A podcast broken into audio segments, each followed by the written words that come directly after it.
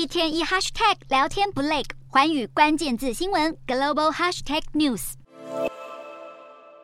波卡拉国际机场是尼泊尔与中方签署协议，并贷款约新台币六十五点六亿元打造而成。许多高官都出席了这座机场的启用仪式，希望透过扩大交通基础设施，能够提振尼泊尔的国内经济。不过，波卡拉国际机场虽然早在二零二三年一月时就正式启用，但到目前为止却没有任何一架国际航班在这里降落，这让外界质疑尼泊尔当局也落入了中方的债务陷阱。而这座机场恐怕沦为“一带一路”计划所带来的众多百项建设之一。“一带一路”计划启动至今已届满十年。不过，参与计划的开发中国家经济不但不见起色，还有更形恶化的趋势。约翰霍普金斯高等国际研究学院统计数据指出，光是中国进出口银行与中国国家国际发展合作署所减免的债务总额，就高达台币约三百九十四亿。其中，中国对斯里兰卡减免的债务金额最高，大约为新台币两千两百四十二亿左右；其次为肯亚的台币一百一十四亿元，以及新巴威的台币三十三亿。可见，“一带一路”计划不但对这些国家的发展毫无帮助，还反倒在经济层面上雪上加霜。就连中方的元老级邦交国阿尔巴尼亚的总理拉马都忍不住吐槽，“一带一路”计划所带来的经济成效几乎是零。讽刺的是，中方却选择无视这些因为“一带一路”计划而债台高筑、陷入经济苦海的贫穷国家，至今仍宣称“一带一路”是一项完善的计划。而中方也预计在二零四九年完成“一带一路”计划，不过还走不到一半，就有许多国家因此爆发破产危机，让不少人控诉“一带一路”是债务陷阱外交的新殖民主义和经济帝国主义，因此中方在“一带一路”届满十年之际，决定转而推动小而美的策略，取代在全球大撒币的大型土木方案，不再动辄由国营企业主导，改由民企或省营企业负责与外国合作计划，只希望能够及时止损。